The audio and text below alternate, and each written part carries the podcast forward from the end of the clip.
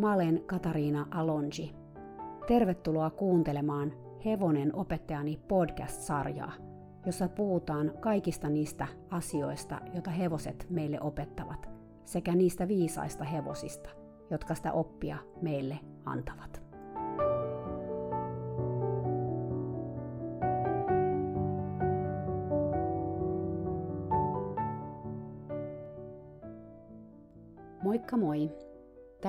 Vuorossa hyvin erilainen jakso kuin esimerkiksi edellinen jakso, jossa puhuttiin tunteiden vaikutuksesta hevosiin. Tällä kertaa mennään kyllä useita vuosia ja itse asiassa vuosikymmeniäkin taaksepäin, aikaan, jolloin mä en todellakaan tiedostanut tällaisia asioita. Mä oon tässä podcastissa puhunut aikaisemminkin jonkun verran vikelyksestä, ja mä kerroin muun muassa mun amerikkalaisen vikelysjoukkueen tarinan jaksossa nimeltä Victor – mutta tänään mennään mun oman vikellystarinan alkujuurille. Mä haluan nimittäin kertoa teille hevosesta nimeltä Dan Cake, jolla oli todella suuri rooli mun elämässäni noin 30 vuotta sitten. Tämäkin tarina on mulle itselleni todella tärkeä, koska se hevonen tavallaan johdatti mut sille polulle, jolla mä oon nyt. Samalla se on myös tarina monesta muusta hevosesta, jotka auttoi mua eteenpäin kohti mun tavoitteita – ja tietysti sitä kautta se on tarina siitä, miten suuri rooli hevosilla voi olla meidän elämässä. Mä aloin harrastaa vikellystä nykynäkökulmasta aika vanhana, sillä mä olin ehkä joku 14-15-vuotias, kun mä ensimmäisen kerran kokeilin lajia. Tämä tapahtui suurin piirtein vuonna 1981. Mä en ihan tarkalleen muista, mutta sen mä tiedän, että melkein me heti ruvettiin pitämään vikelysjoukkueen kanssa jo esityksiä – ja tosiaan niitä esityksiä olikin sitten vaikka missä. Yksi unohtumaton oli muun muassa keskellä Helsinkiä Hesperian puistossa. Ihan käsittämätöntä, että meidän vikelysponi Trix suoriutui siitäkin keikasta suurin piirtein täysjärkisenä, vaikka se tuskin oli nähnyt ratikoita aikaisemmin ja meidän vikelystaidot oli mitä oli. Kun mä haluan harrastaa vikellystä, mulla ei ollut aavistustakaan siitä, miten paljon se päätös tulisi ohjailemaan mun elämää seuraavat 20 vuotta. Mä hurahdin siihen kyllä täysin. Se oli mun mielestä tosi hauskaa ja sopivasti yhdisti mun rämäpäisyyden ja hevosrakkauden. Mä en ollut siinä mitenkään erityisen hyvä, mutta mä olin kuitenkin todella urheilullinen, joten mä opin nopeasti perustaitoja. Eikä se alku kyllä ollut kummonen. Siihen aikaan Suomessa ei edes tiedetty, mitä vikellys on, eli me oltiin ekat, jotka sitä lähti ihan tosissaan kokeilemaan. Se tapahtui niin, että me kateltiin saksankielisestä kirjasta kuvia ja mentiin itse kokeilemaan ilman sen enempää ohjeistusta. Meillä oli vikellyshevosena Kotlanin russin ja puoliverisen rakkauslapsi Trix Pony, joka oli aika pieni vikellyshevoseksi, ehkä jotain 150 senttiä korkea hikisesti. Joten ei me sinne selkään pinottu kuin kaksi ihmistä kerralla, mutta varmaan sekin oli kyllä välillä liikaa. Me ei oltu mitään ihan pieniä tyyppejä kuitenkaan – Kaiken näköistä kokeiltiin. Mun bravuriliike oli kottikärryseisonta, jossa mä seisoin Trixin lautasilla laukassa ja pitelin yhtä toista, mua kevyempää vikeltäjää kottikärryissä siinä mun edessä. Pikkasen mä olin myös hullu sikäli, että kun esimerkiksi mun naapurustoon tuli sirkus käymään ja huhu alkoi levitä, että siellä saisi sata Suomen markkaa henkilö, joka pystyisi seisomaan laukkaavan hevosen selässä yhden kokonaisen areenakierroksen – munhan oli heti päästävä sinne sirkukseen kokeilemaan. No sit seuraavaksi huhu kiersi koulussa, että nyt se hullu Kaartinen meinaa kokeilla oikeasti sitä sirkushevosen selässä seisomista, ja telttahan oli sit ihan täynnä väkeä sinä iltana. Kun ne kuulutti, että kuka yleisöstä haluaa tulla kokeilemaan, mä marssin rohkeasti sinne areenalle.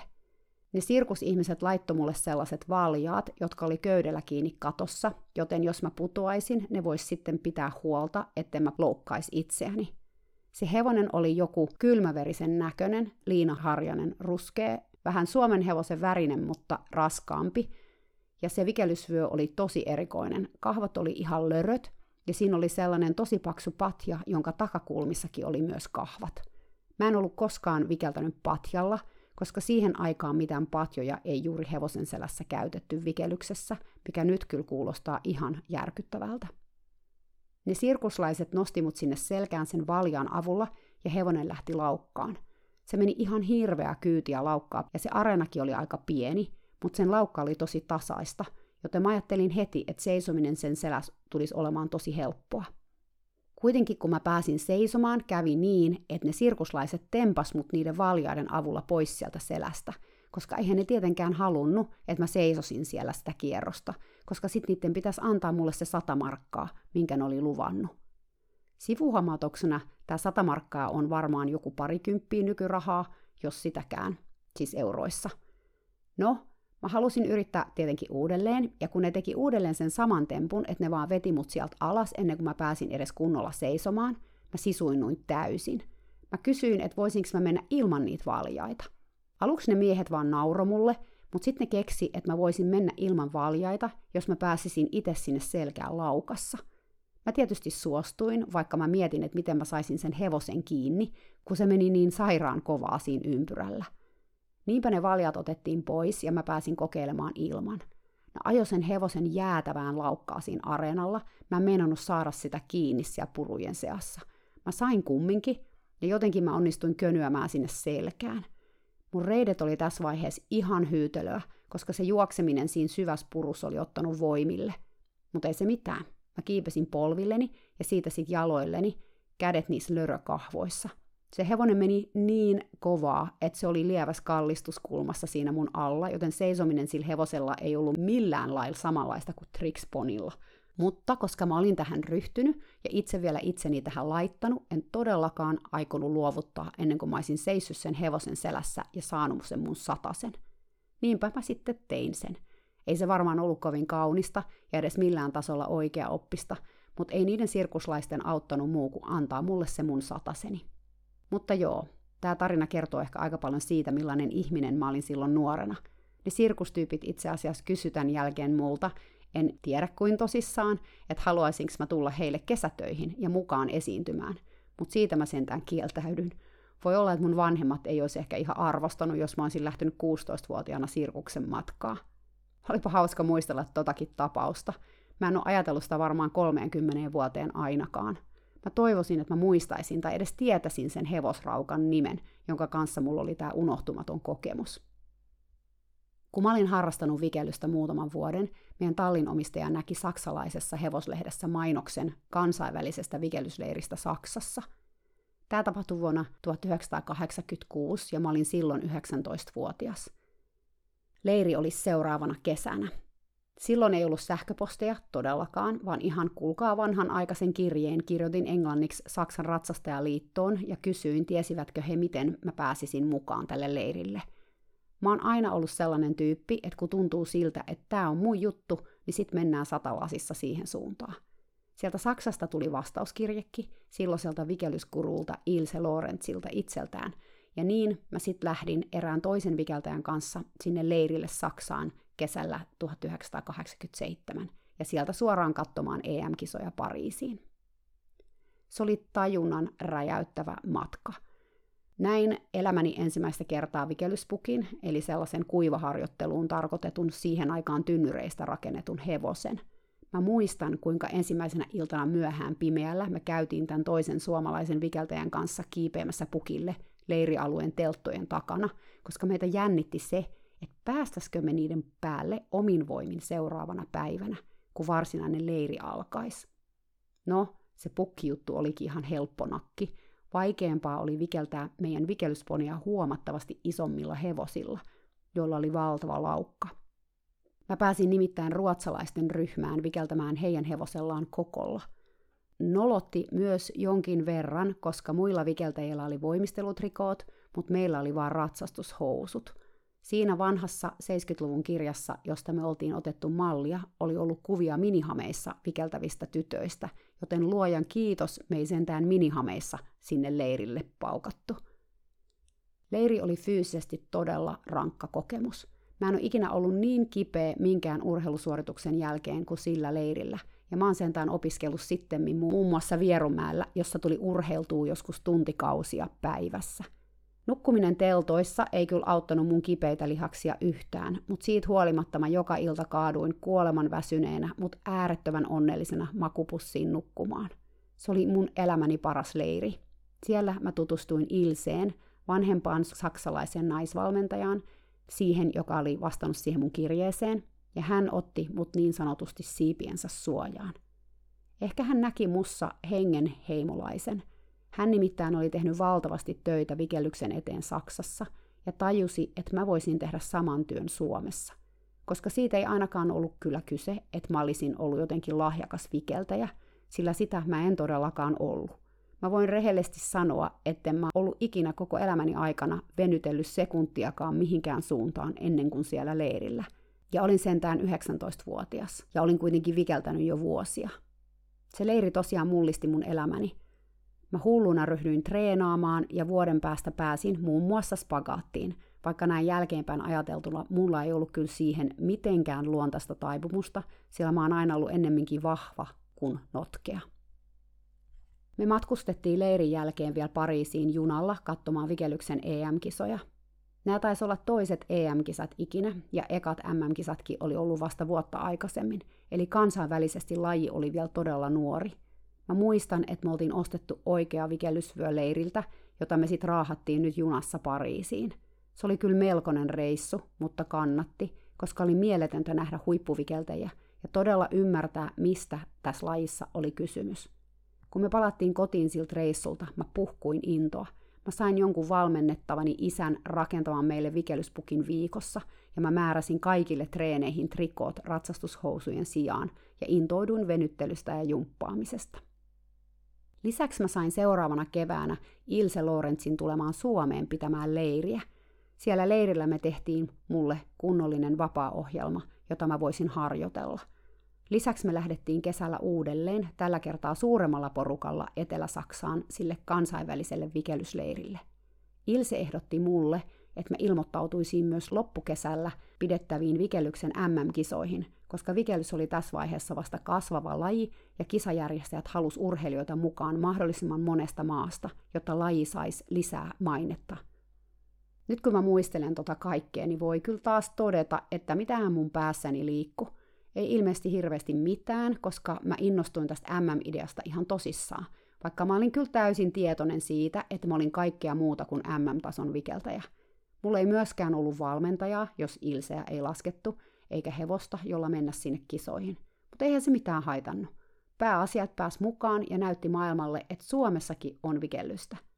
Tämä oli vähän niin kuin se sirkusjuttu, että miksei lähtisi kokeilemaan. Sehän voisi olla vain jännittävää, eiks niin? Mutta kaikkein tärkein motivaattori mulle oli se, että tässä oli taas tilaisuus oppia lajista lisää. Mä olin jo siellä leireillä ja seuraamalla EM-kisoja oppinut valtavasti, ja nyt sit pääsisin vielä uudelleen maailman huippujen seuraan. Ei tullut mieleenikään kieltäytyä. Ilse ilahtui mun asenteesta ja lupasi, että hevonen kyllä löytyisi paikan päältä.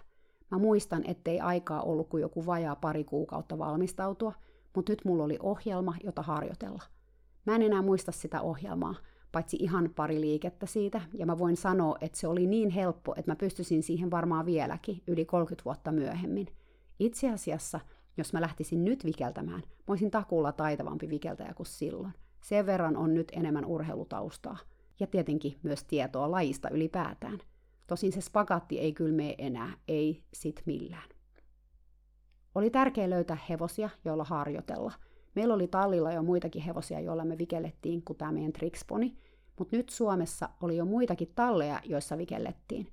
Ja lähitallilla oli itse asiassa aloitettu vikellys eräällä todella hienolla hevosella, joka oli yksityisomistuksessa. Hevosen nimi oli Dancake. Mä muistan edelleen ekan kerran, kun mä vikelsin dänkkärillä. Se oli valtavan kokonen vitivalkoinen tanskalainen puoliverinen, jonka laukka oli todella suurta – Vikeltäminen dankeikillä oli haasteellista, ja mä ajattelin, että jos mä tällä hevosella pystyn ohjelman tekemään, niin sit mä pystyn tekemään sen ihan millä tahansa hevosella. Vikellys on suunnattoman vaikea urheilulaji, koska siinä yhdistyy kaksi vaikeaa elementtiä. Se, että sun pitäisi olla tiukka ja voimakas kuin voimistelija, mutta silti elastinen ja hevosen liikkeitä myötäilevä ratsastaja. Mulla ei ollut voimistelutaustaa, mutta ratsastaa mä kyllä osasin. Olispa hauska nähdä nyt videoita siitä mun vikellyksestä. En mä kyllä tiedä, kestäisikö mä ees niitä katella. Se oli kyllä sellaista könyämistä varmaan, että huhhuh. Harjoittelu dankeikillä oli tärkeä osa mun valmistautumista MM-kisoihin. Mä sain siitä paljon itseluottamusta. Ei pelottanut niin paljon ajatus siitä, että mä lainaisin kisoissa vierasta hevosta, jolla saattaisi olla aika iso laukka. Mä saavuin kisapaikalle Itävaltaan Ebraisdorfiin kaksi päivää ennen Ilseä.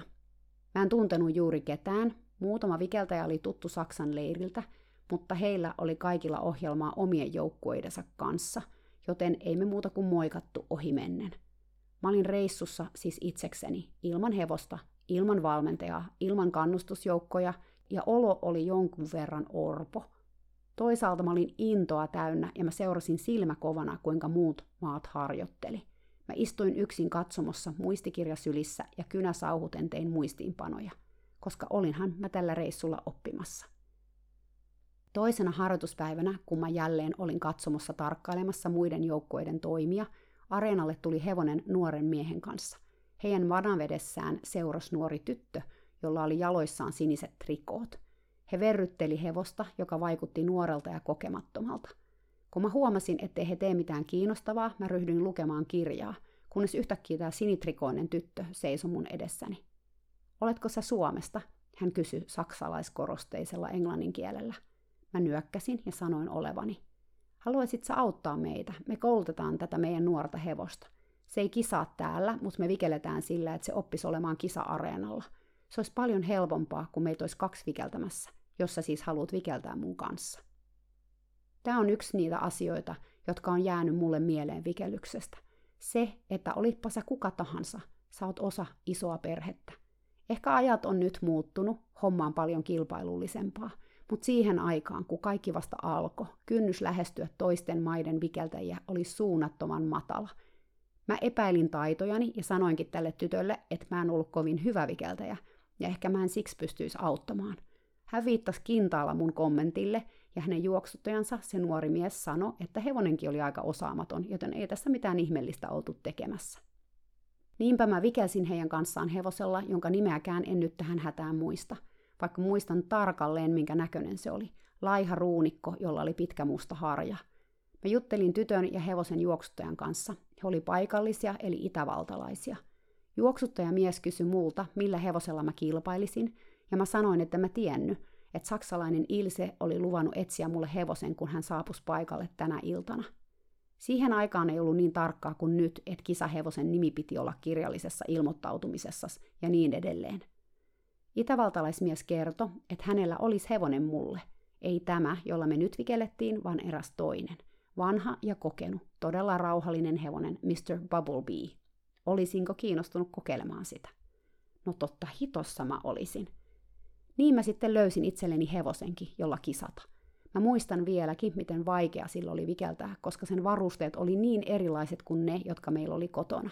Sillä oli erilainen vikelysvyö, mutta sen lisäksi myös patja, jota vasta siinä vaiheessa ihmiset oli alkanut käyttää hevosilla. Vaikea kuvitella nyt, että me vikellettäisiin hevosella ilman patjaa, sen paljaalla selällä, mutta näin sitä tehtiin vielä 80-luvulla. Mr. Bubblebeellä oli ihan jäätävä selkäranka, joten mä en kyllä halunnutkaan mennä sillä ilman patjaa. Mutta mä muistan, että mun vapaa-ohjelmaa piti muuttaa parista kohtaa, että mä suoriuduin siitä. Ilse oli aika kärsimätön mun kanssa. Hänellä oli paljon stressiä ja sitten kun mä en vielä suoriutunut kaikista vapaa-ohjelman liikkeistä, hän oli ihan hermona.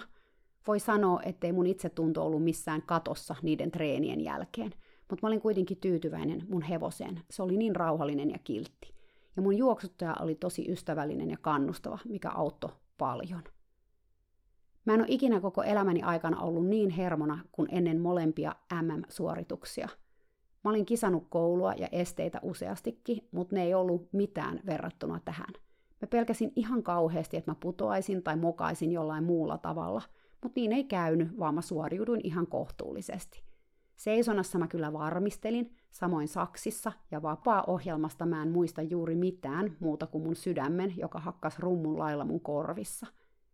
Mä en edes muista tarkkaa sijoitusta, mutta sen mä muistan, että mä en ollut viimeinen, vaan kolmanneksi viimeinen. Se oli mulle voitto, sillä mä olin koko ajan kuvitellut olevani kisojen viimeinen. Mä juhlin tätä itsekseni omassa mielessäni ja olin tyytyväinen. Mä oon ikuisesti kiitollinen siitä kokemuksesta Mr. Bubblebeelle – mutta myös hänen omistajalleen tuolle nuorelle miehelle, joka mua juoksutti. Pakko sanoa tähän myös nyt sellainen hauska yksityiskohta, jos tätä nyt sattumoisin kuuntelee joku suomalainen vikeltäjä, että sä saatat jopa tunteakin tämän nuoren miehen, sillä hänen nimensä oli nimittäin Frank. Yhdessä suomalaisen vaimonsa Lauran kanssa Frank on pitänyt paljon vikellysvalmennuksia ja kursseja Suomessa vuosien saatossa. Siis vuosia, vuosia tämän mun MM-kisakokemuksen jälkeen. Mutta takaisin tarinaan. Mä tajusin jo silloin, että musta ei tulisi huippuvikeltäjää. Enkä mä sitä surru sekuntiakaan, koska kun mä olin seurannut oikeastaan ihan joka ikisen maan harjoituksia ja kisasuorituksia sen viikon aikana, mä olin meinaan siellä katsomassa siis koko ajan, paitsi kun piti käydä syömässä ja nukkumassa, mä olin päättänyt, että joku päivä myös Suomella voisi olla joukkue arvokisoissa. Ja myös Suomesta voisi tulla vikeltejä, jotka ei sijoittuisi kolmanneksi viimeiseksi. Mä en myöskään halunnut, että he joutuisi lähtemään kisoihin yksin, niin kuin minä. Mä palasin kotiin, tosin ennen sitä mä lähdin vielä kahden viikon reissulle Kaliforniaan, jossa rikas amerikkalainen sponsori Phoebe Hearst Cook järjesti parivikelyskisat. Hän maksoi kaikkien osallistujien kulut, lentoliput, hotellit, ruuat sun muut, ja mut oli valittu sille reissulle mukaan, koska mä tulin eksoottisesta Suomesta. Mun parina siellä kisoissa oli ranskalainen Arnaud Thulier, joka oli MM-kisoissa kymmenen parhaan joukossa – joten aivan eri tasoinen vikeltäjä kuin mä. Hän kuitenkin oli todella mahtava tyyppi ja otti rennosti sen, että meillä oli valtava tasoero taidoissa. Ahnolla oli myös sen verran kekseliäisyyttä, että hän keksi meille vapaa-ohjelman, josta mäkin suoriuduin, mutta joka oli kuitenkin tarpeeksi vaikea, että sillä voisi pärjätä. Alun perin meidän piti kisata pienellä Chico-hevosella, mutta se alkoi ontua, joten me päädyttiin belgialaiselle kylmäveriselle nimeltä Tartsan – jolla oli kyllä jos jonkinlaista henkistä haastetta. Se oli ollut aikaisemmassa elämässään ennen vikellystä sirkuksessa, ja siellä sillä oli ollut nuorena liian pieni riimu, joka oli kasvanut sen päähän kiinni. Siksi sillä oli vähän epämuodostunut profiili. Ja muutenkin sillä oli traumoja, jotka piti ottaa huomioon. Tartsan oli ensimmäinen hevonen, jonka kanssa mä tulin todella tietoiseksi siitä, miten joku trauma voi vaikuttaa hevoseen ja laukaista siinä pakoreaktion mitä pienimmästä asiasta. Se oli välillä tosi pelottavaa, sillä Tartsan oli sellainen tonninpainoinen hevonen, siis valtavan kokonen. Me jouduttiin moneen kertaan säätämään meidän vapaa-ohjelmaa hevoselle sopivaksi viimeisen kerran päivää ennen kisoja, mutta me sijoituttiin lopulta seitsemänneksi 13 parista, mikä oli mulle tosi iso juttu. Tosiaan kun mä tulin kotiin, mä laitoin töpinäksi. Mä halusin perustaa Vikelyksen maajoukkueen. Mä puhuin asiasta Ratsastajaliiton silloisen toiminnanjohtajan kanssa, joka sanoi, että sen kun perustat, mutta mitään rahallista tai muutakaan tukea ei kyllä olisi tiedossa. Suhtautuminen oli siis vähintäänkin nihkeää, mikä oli ihan ymmärrettävää, koska vikellyslajina oli aivan uusi juttu heille. He oli tutustunut siihen vasta tämän mun kisamatkan myötä. Mä olin itsekin aivan tuntematon persona, nuori nainen, joka harrasti niinkin outoa lajia kuin voimistelua laukkaavan hevosen selässä. No, mä en antanut sen häiritä, vaan päätin, että jotenkin tämä homma laitettaisiin kasaan. Suomessa oli mun mielestä ihan superlahjakkaita vikeltäjiä, ja mä itse olin päättänyt kunnostautua valmentajana. Enää puuttu hevonen ja sille juoksuttaja. Nekin löytyi lopulta sitten todella helposti, sillä yhtäkkiä meillä olikin messissä Dan Cake, jolla mä olin harjoitellut MM-kisoihin, sekä Kirsi, joka oli sitä juoksutellut ja ratsastellut. Hän osoittautui vähintäänkin yhtä suuruuden hulluksi kuin minä, ja usko siihen, että Vikelyksen maajoukkueelle olisi tilausta tässä maassa. Niin Dancake tuli mun elämään pysyvästi. Se oli ensimmäinen hevonen, jonka hoidosta ja ratsastuksesta mä olin vastuussa, tosin onneksi Kirsin kanssa yhdessä. Dancakein omisti varakas bisnesmies Keksiä, joka ei itse tiennyt hevosista juuri mitään, mutta joka oli halunnut omistaa kaksi valkoista hevosta, koska se oli hänen mielestään jotenkin siistiä. Hän tykkäsi valkoisesta väristä paljon. Hän pukeutui aina valkoiseen pukuun ja kenkiin, ajoi valkoisella Amerikan raudalla, piti päässään valkoista kauboihattua ja niin edelleen. Tämä vanhempi mies, joka oli kaiken kaikkiaan erittäin erikoinen ja teatraalinen persona, innostui sponsoroimaan Vikelyksen maajoukkuetta ihan henkilökohtaisesti. Nyt kun tätä muistelee, niin suorastaan naurattaa, sillä tästä meidän sponsorista tulee kyllä ihan mieleen Amerikan nykyinen presidentti, sen verran miehellä oli samantapaiset elkeet. Mutta joo, onneksi hän ei kuitenkaan ollut läheskään joka viikko mukana meidän toiminnassa, mutta ilmestyi kyllä välillä aina tallille katsomaan hevostaan ja vikelysjoukkuetta, joka sillä vikelsi.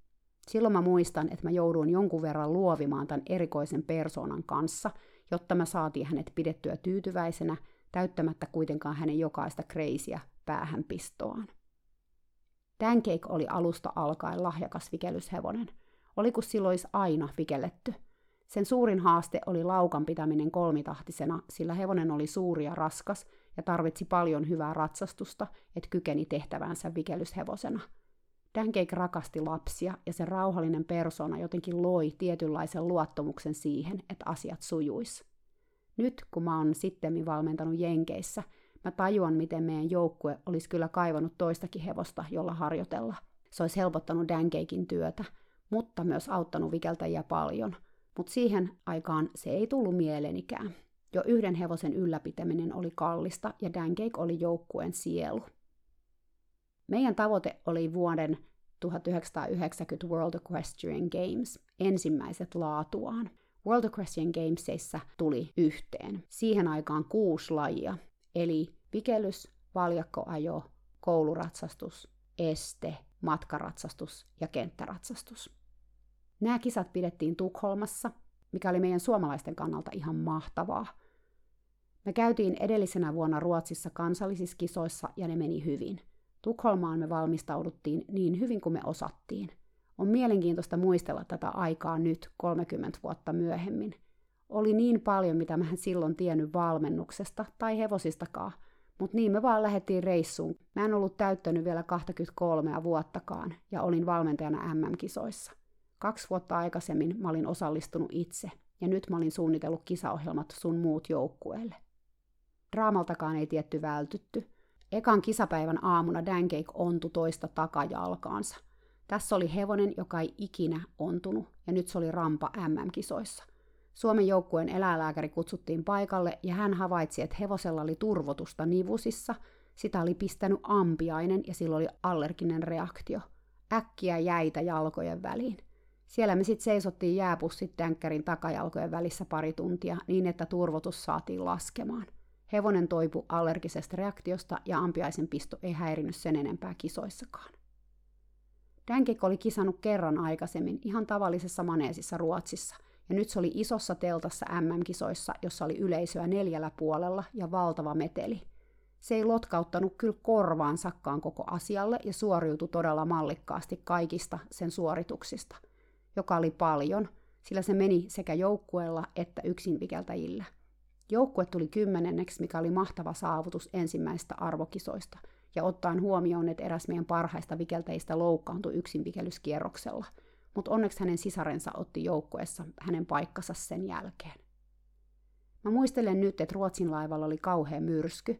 Muistaakseni se oli tämä reissu, mutta toisaalta se saattoi kyllä olla joku toinenkin – ja me oltiin huolissaan hevosesta, joka oli autokannella trailerissa. Lapset oksenteli vessassa ja kukaan ei pystynyt syömään tai nukkumaan, mutta kun me mentiin katsomaan Dancakeä, se seisoi trailerissa rauhallisena ja söi heiniä. Sellainen oli Dancake. Sen maailmaa ei tuntunut mikään järkyttävän. Seuraavan vuoden alussa, vuonna 1991, putos pommi. Meidän sponsori, tuo eksentrinen ja erikoinen tapaus, oli jäänyt kiinni kavalluksesta – hän oli saanut pankista lainaa hopeaharkkoja vastaan, mutta nämä hopeaharkot olikin osoittautunut väärennetyiksi. Miehen koko omaisuus meni ulosottoon, hevoset mukaan lukien. Me oltiin epätoivoisia, miten kävisi Dankeikin, joka myytäisi huutokaupalla. Meillä ei ollut varaa ostaa hevosta, ja ilman hevosta ei olisi myöskään vikellyksen maajoukkuetta. Mä puhuin asiasta Ilsen kanssa. Mä olin pitänyt säännöllisesti yhteyttä saksalaiseen vikellysvalmentajaan, vaikka nyt Suomessa oli käynyt nuorempiakin valmentajia pitämässä leirejä. Ilse oli järkyttynyt asiasta ja surkutteli meidän tilannetta. Menetettäisikö me meidän rakas hevonen, joka oli meidän joukkueen peruspilari? Pian Ilse soitti mulle takaisin. Amerikkalainen rikas nainen Phoebe Hurst Cook, joka oli vuonna 1988 maksanut mun reissun Kaliforniaan ja sponsoroinut kisat yli 20 eurooppalaiselle vikeltäjälle – halusi auttaa. Hän antaisi 50 000 dollaria hevosen ostoa varten, mutta vaan sillä ehdolla, että hevonen menisi Ratsastajaliiton omistukseen. Tämä siksi, että nainen halusi edistää vikellystä maailmassa, ja hän koki, että FVI, eli kansainvälinen ratsastajaliitto, ja monet maiden lajiliitot ei ottanut lajia vakavasti, ja siksi lajille ei myöskään koskaan löytynyt oikein rahoitusta. Jos liitto täällä Suomessa omistaisi tämän meidän hevosen, liiton täytyisi jollain tasolla olla mukana viemässä lajia eteenpäin. Oli uskomatonta, että tämä nainen tulisi meidän pelastajaksi tällä lailla. Mä menin käymään liitossa, ja täytyy kyllä sanoa, että kun mä selitin tämän koko kuvion liiton silloiselle puheenjohtajalle, hän katteli mua aika epäuskonen ilme kasvoillaan. Siis tarkoitat sä nyt, että suomalainen miljonääri olikin joku kavaltaja ja hän menee vankilaan, hevonen menee ulosottoon, mutta nyt sä tunnetkin sit vielä jonkun amerikkalaisen miljonäärin, joka auttaa teitä ostamaan hevosen? Hän kysyi. Mä näin hänen ilmestään, että hän oikeasti ajatteli, että mä vedätän häntä ja lujaa. Joo, kutakuinkin noin se menee. Mä tiedän, että se kuulostaa uskomattomalta, mutta mä vannon, että kaikki on totta. Mä vastasin. Hän katseli mua hetken ja sitten hän sanoi, kuule, sano mulle Katariina nyt ihan rehellisesti, että kuinka monta miljonääriä sä tunnet. Mä muistan, että mä punastuin. Eiköhän tässä nyt ollut kaikki. En mä tunne enempää kuin nämä kaksi. Ja oikeastaan se ensimmäinen ei ollutkaan oikea miljonääri, koska ne rahat oli kavallettu pankilta. Joten joo, oikeastaan mä tunnen vaan tämän amerikkalaisen miljonäärin. Mä tiedän, tämä kuulostaa kyllä nyt jotenkin uskomattomalta munkin korvaan, kun tätä tässä nyt kerron, mutta näin se meni. Myöhemmin mä menisin töihin tälle samaiselle amerikkalaiselle miljonäärille, koska mä koin aina olevani hänelle todella paljon velkaa. Mun silmissäni hän pelasti suomalaisen vikellyksen. Mä en tiedä, mitä me oltais tehty, jos me oltais menetetty Dan Cake. Tosin, itseni tuntien, mä olisin varmaan kyllä jotain keksinyt. Mutta onneksi sitä ei tarvinnut tehdä, sillä siellä huutokaupassa me sitten huudettiin Dan Cake meille omaksi, tai siis liiton omistukseen, ja loput rahat laitettiin sitten tilille, josta niitä käytettiin hevosen ylläpitoon. Sinä vuonna me ei osallistuttu arvokisoihin, koska tähän draamaan meni ihan tarpeeksi aikaa ja energiaa, mutta me käytiin muutama kansainvälinen kisa lainahevosella. Ja muistaakseni ehkä PM-kisat omalla hevosella menee jo sekaisin noin vuodet, joten en ihan tarkalleen muista. Vuosi 1992 oli sitten taas MM-vuosi, ja tällä kertaa kisat pidettiin Saksassa. Se oli hauska reissu, mun mieleen on jäänyt siitä monta hyvää muistoa. Dankeik oli ihan uskomaton, sillä kisojen aikaan alueella riehu järkyttäviä ukon ilmoja. Muut hevoset sinkoili kisa-areenalla pitkin seiniä, mutta ei dänkkäri. Se meni ihan yhtä rauhallisesti kuin aina ennenkin. Rikas amerikkalainen sponsori oli pyytänyt, että hänen yksivikeltäjänsä Devin Maitozo saisi vikeltää Dankeikillä kisoissa, ja mä tietysti suostuin, koska tämä nainen oli auttanut meitä ostamaan tämän hevosen. Ennen kisaa Devin kokeilikin dänkkäriä, ja vaikka se ihastukin siihen hevoseen, päätti kuitenkin mennä saksalaisella möpslillä, koska sillä oli niin paljon tasaisempi laukka. Se päätös koitu hänen kohtalokseen, sillä möpsli pelkäs ihan valtavasti paukkuvaa ukkosta, ja Devinin kisat meni tästä syystä aivan penkin alle, koska hän putosi vapaa-ohjelmassaan useita kertoja. Silloin häntä kadutti, ettei hän ollut valinnut kisakumppanikseen Dankeikkiä. Toinen hauska yksityiskohta tuosta kisasta on se, että silloin mä puhuin ensimmäistä kertaa mun tulevan aviomieheni kanssa. Me oltiin juuri tultu ulos kisa-areenalta vikeltäjän ja hevosen kanssa ja mä kävelytin Dankeikkiä ulkona, kun amerikkalainen yksinvikeltäjä mies tuli mua vastaan. Hän pysähtyi silittämään Dankeikkiä, joka nuuski häntä uteliaana. Tämä on uskomaton hevonen, todella makeen näköinen. Tämä nuori mies kehu Dankeikkiä mulle. Mä tiedän, se on paras hevonen maailmassa, mä vastasin hänelle. Me ei puhuttu sen enempää, mutta vuosia myöhemmin me tavattiin uudelleen. Itse asiassa tämän amerikkalaisen miljonäärin kautta tutustuttiin siis toisiimme ja alettiin seurustella. Mun mies ei muista mitään tuosta vuonna 1992 tapahtuneesta tapaamisesta, mutta hän muistaa edelleen Dankeikin. Sellainen hevonen Dankeik oli. Se jäi ihmisten mieliin. Tässä vaiheessa mä opiskelin jo Vierumäellä liikunnan ohjaajaksi. Mä olin hakenut kouluun jo vuonna 90, mutta mä en päässyt sisään vielä silloin, mutta seuraavana vuonna onnisti. Ekana vuonna mä en pärjännyt urheilukokeissa, joten mä harjoittelin niitä varten, ja vuonna 1991 pääsin heittämällä sisään. Mä lähdin opiskelemaan liikunnan ohjaajaksi puhtaasti vikelyksen vuoksi. Mä halusin olla parempi valmentaja kaikin puolin. Viikot mä olin koulussa ja viikonloput tulin Helsinkiin valmentamaan. Mä halusin myös levittää vikelystä muualle Suomeen ja kävin eri talleilla aloittamassa vikelyksen, kouluttamassa hevosia ja valmentajia. Maajoukkueen vikeltäjistä tuli koekaniineja kaiken maailman valmennusprojekteihin, mitä mulla oli koulun kanssa. Silloin meidän harjoitteluun tuli suunnitelmallisuutta – oli lyhyen aikavälin tavoitteita ja pitkän aikavälin tavoitteita, niin kuin oikeillakin urheilijoilla. Vuonna 1993 me matkustettiin Haagiin Hollantiin EM-kisoihin. Dancake oli mukana.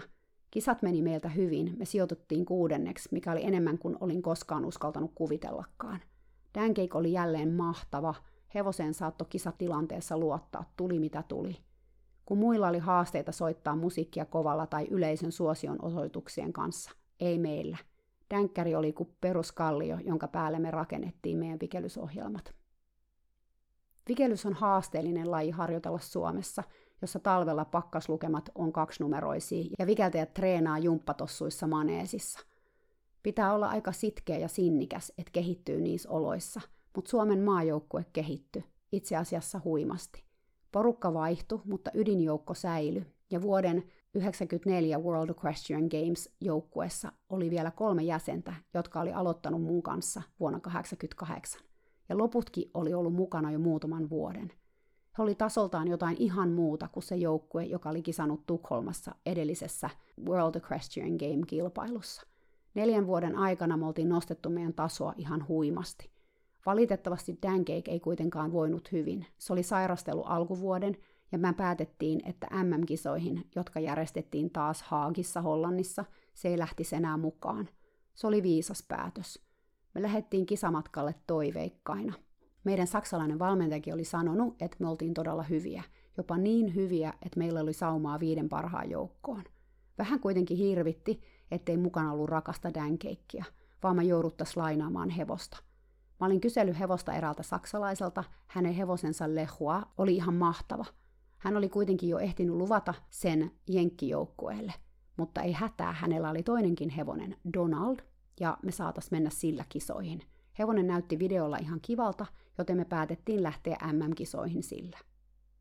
Kun me saavuttiin Saksaan harjoittelemaan, vastassa oli aika karu yllätys. Donald oli aivan erinäköinen kuin se hevonen videolla. Se oli laihtunut niin, että kylkiluut paisto ja lihakset roikku. Me kuultiin, että se oli ollut sairas, mutta että nyt sen pitäisi olla kunnossa – Ainoa vaan, ettei se suoriutunut meidän vapaa-ohjelmasta edes käynnissä, vaan meinas melkeinpä kaatua, kun me lähdettiin ohjelmaa tekemään. Me oltiin todella järkyttyneitä ja itkukin taisi muutamalta vikeltäjältä tulla. Me oltiin harjoiteltu niin kovaa, kovempaa kuin koskaan ennen, ja nyt tämä. Me ei voitaskaan näyttää koko maailmalle meidän taitoja. Kateellisena me kateltiin USAn joukkueen harjoituksia, jotka suju todella hyvin heidän lainahevosellaan. Voi miksi meillä ei ollut meidän omaa dänkkäriä mukana. Onneksi leiriltä, me oltiin nimittäin harjoitusleirillä siellä Saksassa, löytyi Lutse-hevonen, jolla oli kokemusta joukkuevikelyksestä. Lutsen omistaja katteli mun joukkuetta arvioivasti ja sanoi, että selvä, te saatte mennä mun hevosella, jos te olette sen arvosia. Jos sä oot kuunnellut Victor-nimisen jakson, sä muistat ehkä, että kymmenen vuotta myöhemmin mä olin tässä samassa tilanteessa amerikkalaisen joukkueen kanssa, jossa me jouduttiin viime hetkellä vaihtamaan hevosta. Historia näköjään toistaa itseään, mutta niinhän sitä sanotaan. Lutsin omistaja ja juoksuttaja, saksalainen mies, sanoi, että mun joukkue voisi fikeltää Lutsella, ja jos he olisi hänen mielestään tarpeeksi hyviä, hän antaisi Lutsin meidän käyttöön MM-kisoissa. Eikä hänelle riittänyt nähdä, miten tytöt vikels perusliikkeitä, vaan mies nimenomaan halus, että joukkue tekisi vapaa-ohjelman putkeen laukassa. Jos sä et ole vikeltänyt joukkuetta, sä et ehkä osaa arvostaa, miten valtavan suuri vaatimus tämä oli, että saman tien joukkue tekisi viisiminuuttisen vapaa-ohjelman alusta loppuun hevosella, jonka he oli tavannut puoli tuntia sitten. Musta se on näin jälkeenpäin ajateltuna myös hevosta kohtaan aika kohtuuton vaatimus, mutta näillä mentiin. Mä sanoin mun joukkueen tytöille, että nyt on muuten tosi kyseessä. Vikeltäkää parhaanne, koska M-paikka on nyt kiinni siitä. Onneksi heillä kantti kesti ja me oltiin jälleen matkalla MM-kisoihin. Kisat meni meidän osalta mun mielestä loistavasti. Me oltiin jopa neljäntenä perusliikkeiden jälkeen ekalla kierroksella, mutta lopulta me pudottiin seitsemänneksi. Meidän sijoituksesta huolimatta me jäätiin vain kahden kymmenyksen päähän pronssista. Kisa oli siis todella tiukka – se oli hieno saavutus, vaikka tietysti olisi ollut mahtavaa olla siellä viiden parhaan joukossa. Dancake kuoli suolisolmuun samana syksynä, vaan muutamaa kuukautta MM-kisojen jälkeen, ja nyt mä näen niin tämän yhteyden Soksiin, joka niin ikään kuoli vuoden 2004 MM-kisojen jälkeen. Molemmat hevoset antoi kaikkensa meidän ihmisten unelmien eteen, ja siitä mä ikuisesti kiitollinen. Mä arvostettiin toki silloinkin dänkeikkiä. Ilman sitä ei olisi ollut meidän joukkuetta. Me tiedettiin se. Mutta nyt mä ajattelen vielä enemmän, että kun me kilpaillaan hevosilla, me ollaan niille kyllä paljon velkaa. Hevonen ei valitse kilpailuja, me valitaan ne sen puolesta, ja siksi meidän kiitollisuuden tulisi olla sen mukaista. Dancake ei ollut vaan mun hevonen, se oli koko joukkueen hevonen. Sitä rakasti mun lisäkseni todella monta ihmistä, ja niitä ihmisiä se auttoi eteenpäin heidän vikelysurallaan. Vaikka Dancake oli vikellyshevonen, mun mieleen on jäänyt paljon muistoja, jotka ei liity mitenkään vikellykseen. Mä muistan, kuinka talven megapakkasilla mä kävin sen kanssa ilman satulaa usein maastossa, välillä pilkkihaalaritkin päällä ja jäätävän paksut rukkaset käsissä. Mä pystyin tuskin ohjaamaan hevosta ja killuin sen päällä kuin Michelin ukko, mutta kun me laukattiin, Dancake piti aina huolta siitä, että mä pudonnu. Jos mä valahdin siirtymisessä liikaa kaulalle, se suorastaan sukels mun alle, että mä tulis alas sen selästä. Mä muistan myös, kuinka se otti kaiken suuhunsa – ja kerran joku oli menossa sillä koulukisoihin, joko minä tai Kirsi, ja kun me tankattiin koulurataa paperista sen edessä, hevonen yhtäkkiä nappasi paperin meidän käsistä ja söi sen. Se siis katosi sen kitaan ennen kuin me ehdettiin sitä poiskaan saada. Apua. Mä muistan myös, kuinka eräänä kesänä Kirsin kanssa me vietiin hevoset, Dancake ja Kirsin suokki Tulikki Itä-Suomeen muutamaksi viikoksi, kun me oltiin töissä eräällä leirintäalueella. Mä en ikinä unohda niitä maastoretkiä – me nostatettiin Dankeikin kuntoa ratsastamalla monen kilometrin pituisen hiekkatien päähän, josta Kirsi sit lähti omalla hevosellaan laukkaamaan takaisinpäin, samalla kun mä pitelin innostunutta dänkkäriä tien päässä ja laskin hitaasti kymmeneen. Kun mä sitten vihdoin päästin Dankeikin, Kirsin ja Tulikin perään, se ampas kuin raketti eteenpäin. Mä muistan, kuinka se kiihdytti joka kaarteeseen. Luulen, että siellä se kaveri on kaarteen takana – mutta kun se huomasi, ettei se ollutkaan, kiihdytti aina vaan uudelleen. Vesi vaan valu mun silmistä, kun me kiidettiin metsän halki, yrittäen kuroa kiinni kirsin ja tulikin etumatkaa. Me rakennettiin myös risuesteitä pellolle ja hypättiin hevosilla niitä ja käytiin järvessä uimassa. Ja ne tehtiin kaikkea sitä, mitä hevosten kanssa voi kesällä tehdä. Yksi parhaista muistoista Dankeikista on kuitenkin se, kun vuoden 1994 keväällä – ennen MM-kisoja mulla oli Vieronmäellä viimeinen opetusnäyttö. Tässä viimeisessä näytössä mä sain valita itse urheilulajin, jota mä opettasin, ja mä valitsin pikellyksen tietysti. Mä sain kaverin kuskaamaan Dankeikin urheiluopistolle Vierumäelle, ja siellä pesäpallokentällä mä opetin muutaman mun luokkakaverin hyppäämään laukassa hevosen selkään. Näistä luokkakavereista ei ollut kuin yksi tai kaksi ikinä nähnytkään hevosta, ja he kauhistu, kun he näki valtavan kokoisen Dankeikin – he oli yleisurheilijoita, palloilijoita ja pari voimistelijaakin mahtu joukkoon. Niin mä vaan sit opetin 45 minuutissa heidät kaikki hyppäämään hevosen selkään laukassa ja sain täydet pisteet tästä opetusnäytöstä. Dankeik oli tietysti täydellinen. Kuinka monta hevosta sä voit tuoda urheiluopiston pihaan ja saman tien laittaa täysin aloittelevia vikeltäjiä hyppäämään sen selkää laukassa pesäpallokentällä? Mä muistan, kuinka mä ratsastelin sitä näytön jälkeen pitkin Vierunmäen pihaa, ja puol maailmaa tuli sinne ihastelemaan tätä vitivalkoista hevosta. Mä olin Dankeikistä niin ylpeä silloin. Tai oikeastaan voi sanoa, että mä koin olevani etuoikeutettu, että mä tunsin tämän hevosen. Dankeik oli ainutlaatuinen hevonen siksikin, koska se toi yhteen joukon ainutlaatuisia ihmisiä. Tuo mun joukkue, joka vuonna 1994 oli ollut yhtä lukuun ottamatta todella, todella pitkään yhdessä – oli ainutlaatuinen. Ne vuodet, jotka Dankeik oli mun elämässä, oli myös ainutlaatuisia. Mä kasvoin aikuiseksi sinä aikana, mutta mä kasvoin myös valmentajaksi. Mä en ikinä unohda meidän kisareissuja Eurooppaan. Mä ajoin joskus minibussilla yhteensä 3000 kilometriä ristiin rastiin Eurooppaa yhdeksän teinin kanssa. Mä en voi vieläkään ymmärtää, miten heidän vanhempansa päästi lapsensa mun kanssa reissuun. Olihan mä itsekin vasta hikisesti parikymppinen – mutta niin vaan kävi. Ne reissut oli unohtumattomia ja pelkästään vuoden 1994 reissu oli niin legendaarinen, että siitä tulisi toinen tunnin pituinen tarina tai pidempikin.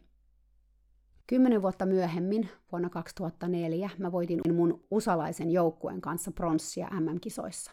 Mutta se mun varsinainen mitalijoukkue oli kuitenkin tämä Suomen maajoukkue. Olisi ollut mahtavaa, jos mä olisin tiennyt valmennuksesta silloin heidän kanssaan yhtä paljon kuin mä tiesin kymmenen vuotta myöhemmin. Toisaalta ehkä asioiden kuulu mennä näin. Me ei sen joukkueen kanssa saatu oikeaa mitalia, mutta siitä huolimatta se joukkue on mun mielessä aina se kultajoukkue. He on nyt aikuisia naisia, yhtä lukuun ottamatta yli nelikymppisiä, joilla on jo omat perheet. Mutta mun mielessä he on ikuisesti Dream Teamin tyttöjä. Ja kun me joskus silloin tällöin vieläkin kokoonnutaan porukalla, jutut on suurin piirtein samaa tasoa kuin silloin 25 vuotta sitten, ja me nauretaan aina niin paljon, että poskiin sattuu. Dancake oli siis osa jotain suurempaa, jotain, joka jatkuu yhä. Se hevonen oli tavallaan katalysaattori niin monelle asialle mun elämässä. Kiitos Dancake. Sun panokses Suomen vikellykselle oli mittava, ja ihan yhtä mittava oli sun vaikutukses mun elämään ja mun elämän polkuun. Mä lähdin vuoden 94 MM-kisojen ja Dancakein kuoleman jälkeen puoleksi vuodeksi USAhan valmentamaan. Tämä irtiotto oli tarpeen, vaikka mä tiedän, että mun vikeltäjien oli varmaan silloin vaikeasta ymmärtää. Jotkut ehkä koki sen jonkinlaisena petturuutena Suomen vikellystä kohtaan, mutta lopulta siitä oli paljonkin hyötyä, koska se teki tilaa muille osaajille hypätä puikkoihin ja lähteä rakentamaan lajia eteenpäin. Mutta olihan se Dankeikin kuolema eräänlaisen aikakauden loppu. Mä valmensin vielä useita eri vikellysjoukkueita sen jälkeen, sekä Suomessa että USAssa, sekä salibändiäkin Sveitsissä ja Suomessa, ja jalkapalloakin Amerikassa.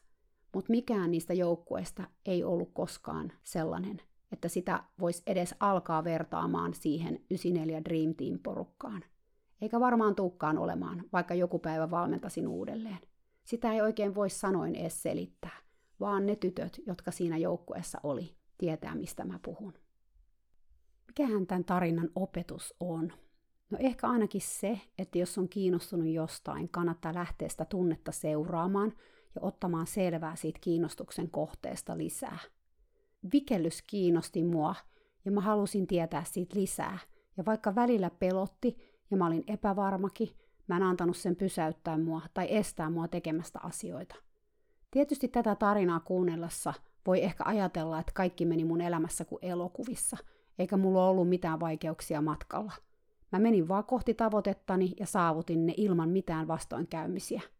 Tai jotenkin, että mä olin aina itsevarma ja henkisesti kasassa, ja siksi kaikki onnistu. Se ei kuitenkaan pidä paikkansa, sillä vaikeuksiakin oli.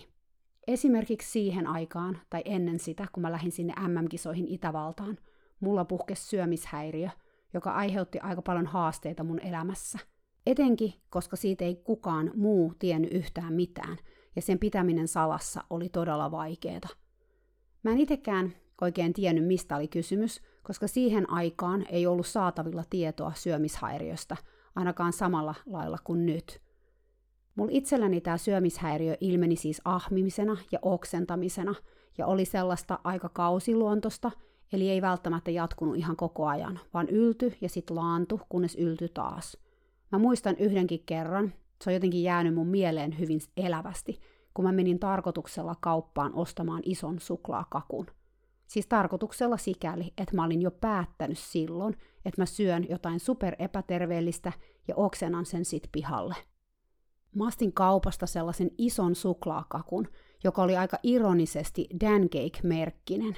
Dancake on siis tanskalainen kakku- ja leivosbrändi, taitaa olla vieläkin olemassa – Silloin, kun Dänkkäri tuli meille, niin tarina kertoi, että se oli alun perin ollut tämän kakkubrändin omistajan lapsen hevonen tai jotain. No joka tapauksessa mä ahmin sen koko Dancake-kakun, ja se oli oikeasti tosi iso kakku. Tää voi kyllä nyt olla vähän liikaa informaatiota jollekin, sori. Joka tapauksessa silloin mä ajattelin, että tämän on loputtava, että mun täytyy jotenkin saada tähän apua mutta en mä kyllä osannut mistään mitään apua oikein hakea, koska mä häpesin niin paljon sitä koko asiaa. Nyt mä ymmärrän paremmin sitä kaikkea ja tajuan, että mä olin todella ahdistunut kaiken kaikkiaan. Ja vaikka tämä bulimia liittyi osin myös mun kehonkuvaan, niin paljon silloin oli tekemistä ylipäätään sen kanssa, että mä osannut oikein tunnistaa ja purkaa mun yleistä ahdistusta. Mut joo, tästä ei ollut nyt tarkoitus tulla mikään vuorotus mun nuoruuden syömishäiriöstä, mutta mä halusin vaan kertoa tämän siksi, että ymmärtäisitte, että kaiken takana on aina se toinen tarina.